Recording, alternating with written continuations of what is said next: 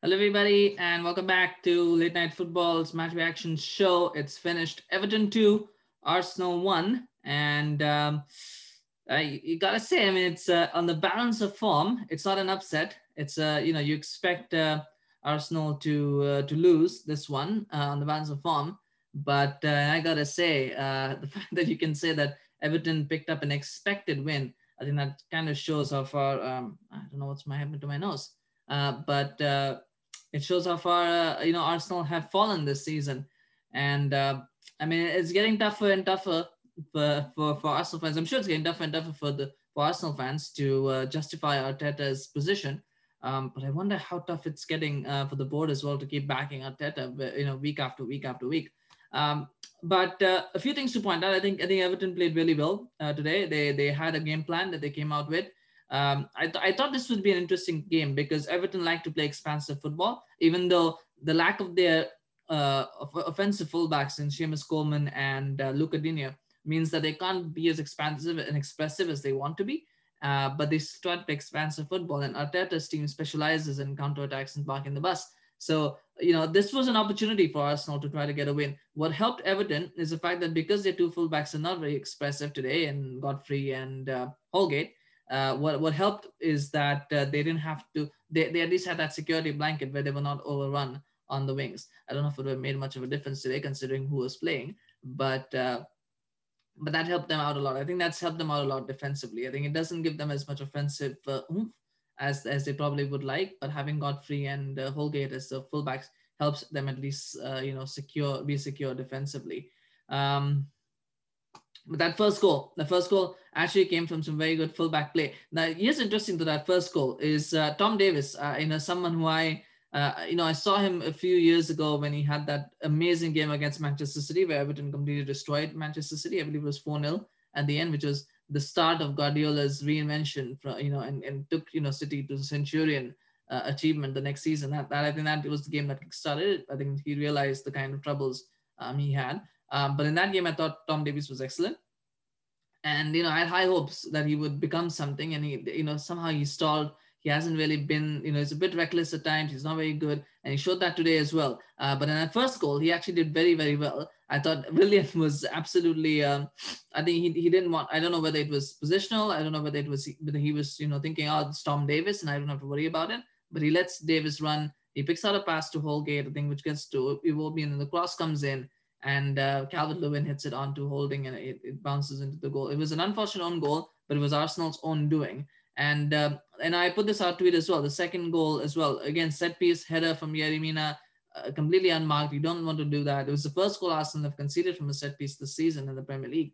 So it shows you a little bit the issues. And I put this tweet out. I said Arsenal have looked toothless in attack, and they did. Aside from you know Tom Davies's pretty pretty daft uh, decision to try to foul uh, Niles. And this was after Maitland Niles, the ball had already gone away. So it was just lazy from Davison. And he has these moments where his, you know, bulb sort of switches off, his tube light sort of switches off. And that was that moment for him. Um, but aside, aside from that, Arsenal were pretty toothless in attack. They, in the first half, at least, they had created next to nothing. Um, and even in the second half, uh, you know, but we'll come to that. But uh, the problem was the defense that you know was pretty poor. I thought the defense was pretty poor throughout the game. They weren't they weren't being able to deal with a lot of things that Everton were doing, and that is a worry because Everton because Arsenal Arteta's uh, uh, bread and butter at the moment is the fact that he's got a very solid defense and he's not getting it right now. Um, then that's a problem, and you know and then what what's left for him to offer to this Arsenal side because if, if the defense is also crumbling. Um, there are a few issues there, but I'll talk about the second half first. Uh, the thing that about the second half was obviously I think Everton came out of the plan that they were going to sit back and not counter, but their plan was to hit long balls because I think they figured out that uh, neither Holding nor Luiz can deal with the long balls to Calvert Lewin. So every time it was Pickford trying to pick out a long ball to Calvert Lewin, who would then just head it on either to Richarlison or to Iwobi uh, and then see if they could make something of it. And there were a few times where they caught Arsenal out where I thought a better pass, a better anticipation might have led to a, a third goal. I think Everton should have killed that game off and they didn't.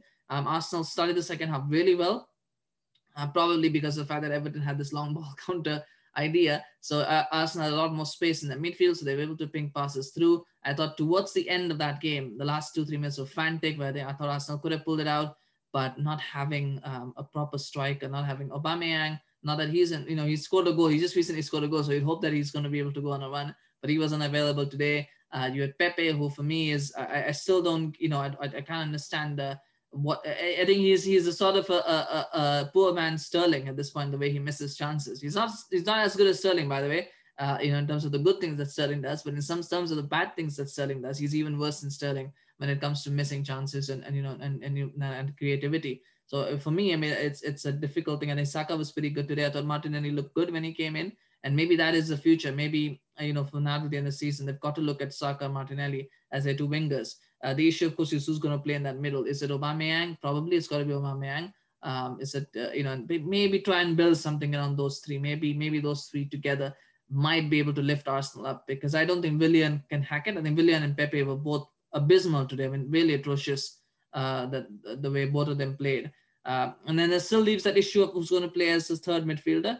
Uh, I don't know, but uh, they've got to figure that out and, and see where the creativity is coming from. Maybe maybe it's a midfield three of uh, Elneny, and Partey. Maybe that is going forward. That's their three, and then you have those three in the front, and maybe that might work. Maybe, but uh, they'll have to they'll have to think long and hard. But but you know they look good in those last few minutes, but look good in patches. That Arsenal today looked otherwise for the full 90 minutes. I think Everton deserved their win. Um, the issue that I think defensively, the problem now for Arsenal is they, they, they can be solid defensively, but the problem is because they have such a non-existent goal threat up front, uh, most defenses are like, you know, fair enough, you know, you can park the bus. Uh, we're going to try and dominate possession. We're going to try and find, you know, gaps because no matter how good of a defense you have, if you don't have an attack that can pressure the opposition offense, it doesn't matter because ultimately good teams will be able to find a way through. Or you know, if you know if your midfield is a little bit shaky, if your offense is a little bit shaky, it allows more time for the defenders. The defenders are a bit more relaxed, more comfortable you can't have that. And that's why I always talk about even with Liverpool, right? You, you try to see people always trying to park the bus against Liverpool. That doesn't work because you need to pressure that back line um, so that so there's something that you have um, for them to think about and maybe a reason for them to drop back because otherwise you know it's just it's just passing practice and eventually if you you know if you, if you hit uh, anything enough times something just stick right even if you're that bad but most teams in the Premier League are pretty good um, and so you, it's a suicidal tactic. And in some ways, for Arsenal, they're struggling at the moment because their attack and their midfield is so lackluster. Um, defense team, Premier League defenses, Premier League teams know that they can afford to uh, be a little bit more expansive, be a little bit more offensive minded. And that's affecting Arsenal's defense in that they're having to deal with more than they probably want to. Um, and they're not getting enough support from their front for the players in front of them. But uh, take nothing away from that. Everton have been except exceptionally well today. It's a good morale boosting win. I think they'll be disappointed that they consider the penalty goal. I, I don't think Arsenal, um, you know, in that first half created enough to get a goal, but they got lucky. Uh, but in, and you know, and at that point you think, okay, let's get to halftime and let's see this out. But uh, Arsenal being Arsenal, they allowed the Everton to get ahead uh, in at the end of that first half, and then it was a matter of, of Everton just seeing the game out, and they did that. They did that. Credit to them, they did that. Um, I mean, it's it's hard to pinpoint what exactly is going wrong at Arsenal. So many things that are going wrong. What I mean, where the change is going to come from? I thought today defensively, maybe you could make an excuse for the fact that they were missing Gabriel, they were missing Bergwijn. Maybe that was an issue. I don't think Maitland Niles played that badly. I thought he was pretty. He was probably one of their better players today. Uh, so you know, and maybe he deserves a run in the side now. I think I know a lot of people criticize Bergwijn, so maybe he deserves a, a, run in the side. David Luiz, yeah, you could say that Gabriel is an upgrade on David Luiz. Uh, but uh, and David Luiz was coming back from an injury, but I mean, you still expect an international international player, international caliber player to do better uh, than in terms of organization. I thought there was lot, there was no support, particularly I think today because Arsenal started playing a 4-4-2 in some ways, you know, like some kind of 4-4-2 variation they were trying to play, maybe a 4-4-1-1. Um, you need support from because your midfield is going to be overpacked uh, because the two against three. You need support from the forwards. You need support from the wingers to track back and to provide that support, and they weren't getting that today. I don't think they did that enough today. So there, there, there are issues. There are issues for us, and they knows.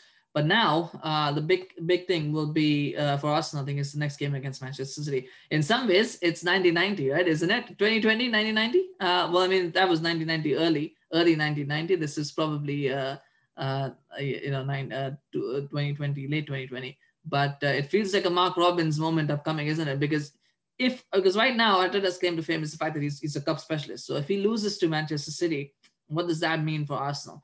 I don't think I, I think Arsenal should stay with him and uh, with Arteta at least, until at least they get knocked out of the Europa League because I think they have, they have a shot there. I think keeping that stability for that tournament I think will be important. So I don't think this um, this uh, Carabao Cup or FA Cup should there should be too much stock placed in it. But that being said, um, if he loses to Manchester City, you know, the, the, hands will probably get a bit twitchy because City aren't at their best right now. You're not talking about Manchester City, that's the imperious Manchester City uh, of two years ago. You're talking about Manchester City that's right now scraping results, getting by, uh, doing just enough to win games, sometimes not doing enough. So it's a bit of an inconsistent team at the moment. So, so you, you got to say that they are there for the taking, and Arsenal have beaten them before. So there is that. Um, I, you know, but if he loses that game, then what's what's what's to stop uh, fans from saying, well, he's not a cup specialist anymore either. But I think that Carabao Cup game now is uh, is almost as important as the FA Cup game was for Manchester United in 1990. It feels that way, doesn't it? In some cases, where uh, if he wins, there might be something to build on, but if he loses, mm, that's, that's going to be tough. But I don't know. I don't know. What do Arsenal fans think? Do you think Arteta deserves more time? Do you think Arteta should be sacked? Um, irrespective, I, I don't know. I, I have no idea about that. What, what do you think as Arsenal fans? So let me know in the comments. What do you think? Where, where do you think you stand? Or where do you stand on, on Arteta's position at the club? Uh, because for me, I, I, you know, it's difficult to say Arsenal were never going to finish top four. Now that was a pipe dream for anybody. Maybe they should have finished top seven. They're not going to finish top seven. It doesn't look like they're going to finish top seven. I don't think they're going to get relegated, though. I don't think that's going to happen. I think people are going a bit overboard. But we've seen now Crystal Palace probably getting a little bit sucked in as well. So there are more teams, and Newcastle also getting sucked in. So teams are getting sucked in there, and the more teams there are, I think the easier chance for Arsenal to escape that. So I don't think Arsenal will get relegated. I don't think they'll finish in the European spots. So then the question is, it comes to the cups, right? That's the only way they're going to play European football next season. So, and Arteta has shown that he can win cups. He can do well in cups. So do you stick with him for that?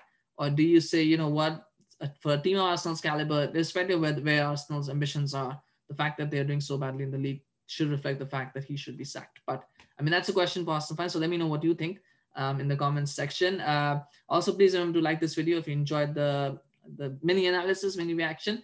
And also please subscribe to the channel if you're new. We're just growing to 120 subscribers. We want to try and grow this channel and we need your support for that. And we want to keep producing, I mean, I want to keep producing this kind of engaging content, this kind of regular uh, content. So, you know, your subscription really helps with that. So please do subscribe to the channel if you're new. Thank you so much for watching. Have a good rest of your day or night, whatever time you're watching this. We'll be back tomorrow uh, with the reactions for the Tottenham Leicester game and the Manchester United Leeds game, two really big games uh, in the context of the Premier League uh, top four spots, I believe. Well, you could say in Spurs' case for the title race, and United's case probably for the top four, top seven spots. So, you know, two big games, and we'll, we'll be keeping an eye on, on those as well. And we'll have reactions and analysis, analysis for that tomorrow. But thank you so much for watching. Have a great time. And uh, congratulations to Everton fans for watching this. Congratulations on the win. Uh, Arsenal fans, well, there's always next week. So keep your hopes up, and we'll see you again soon. Take care. Bye bye.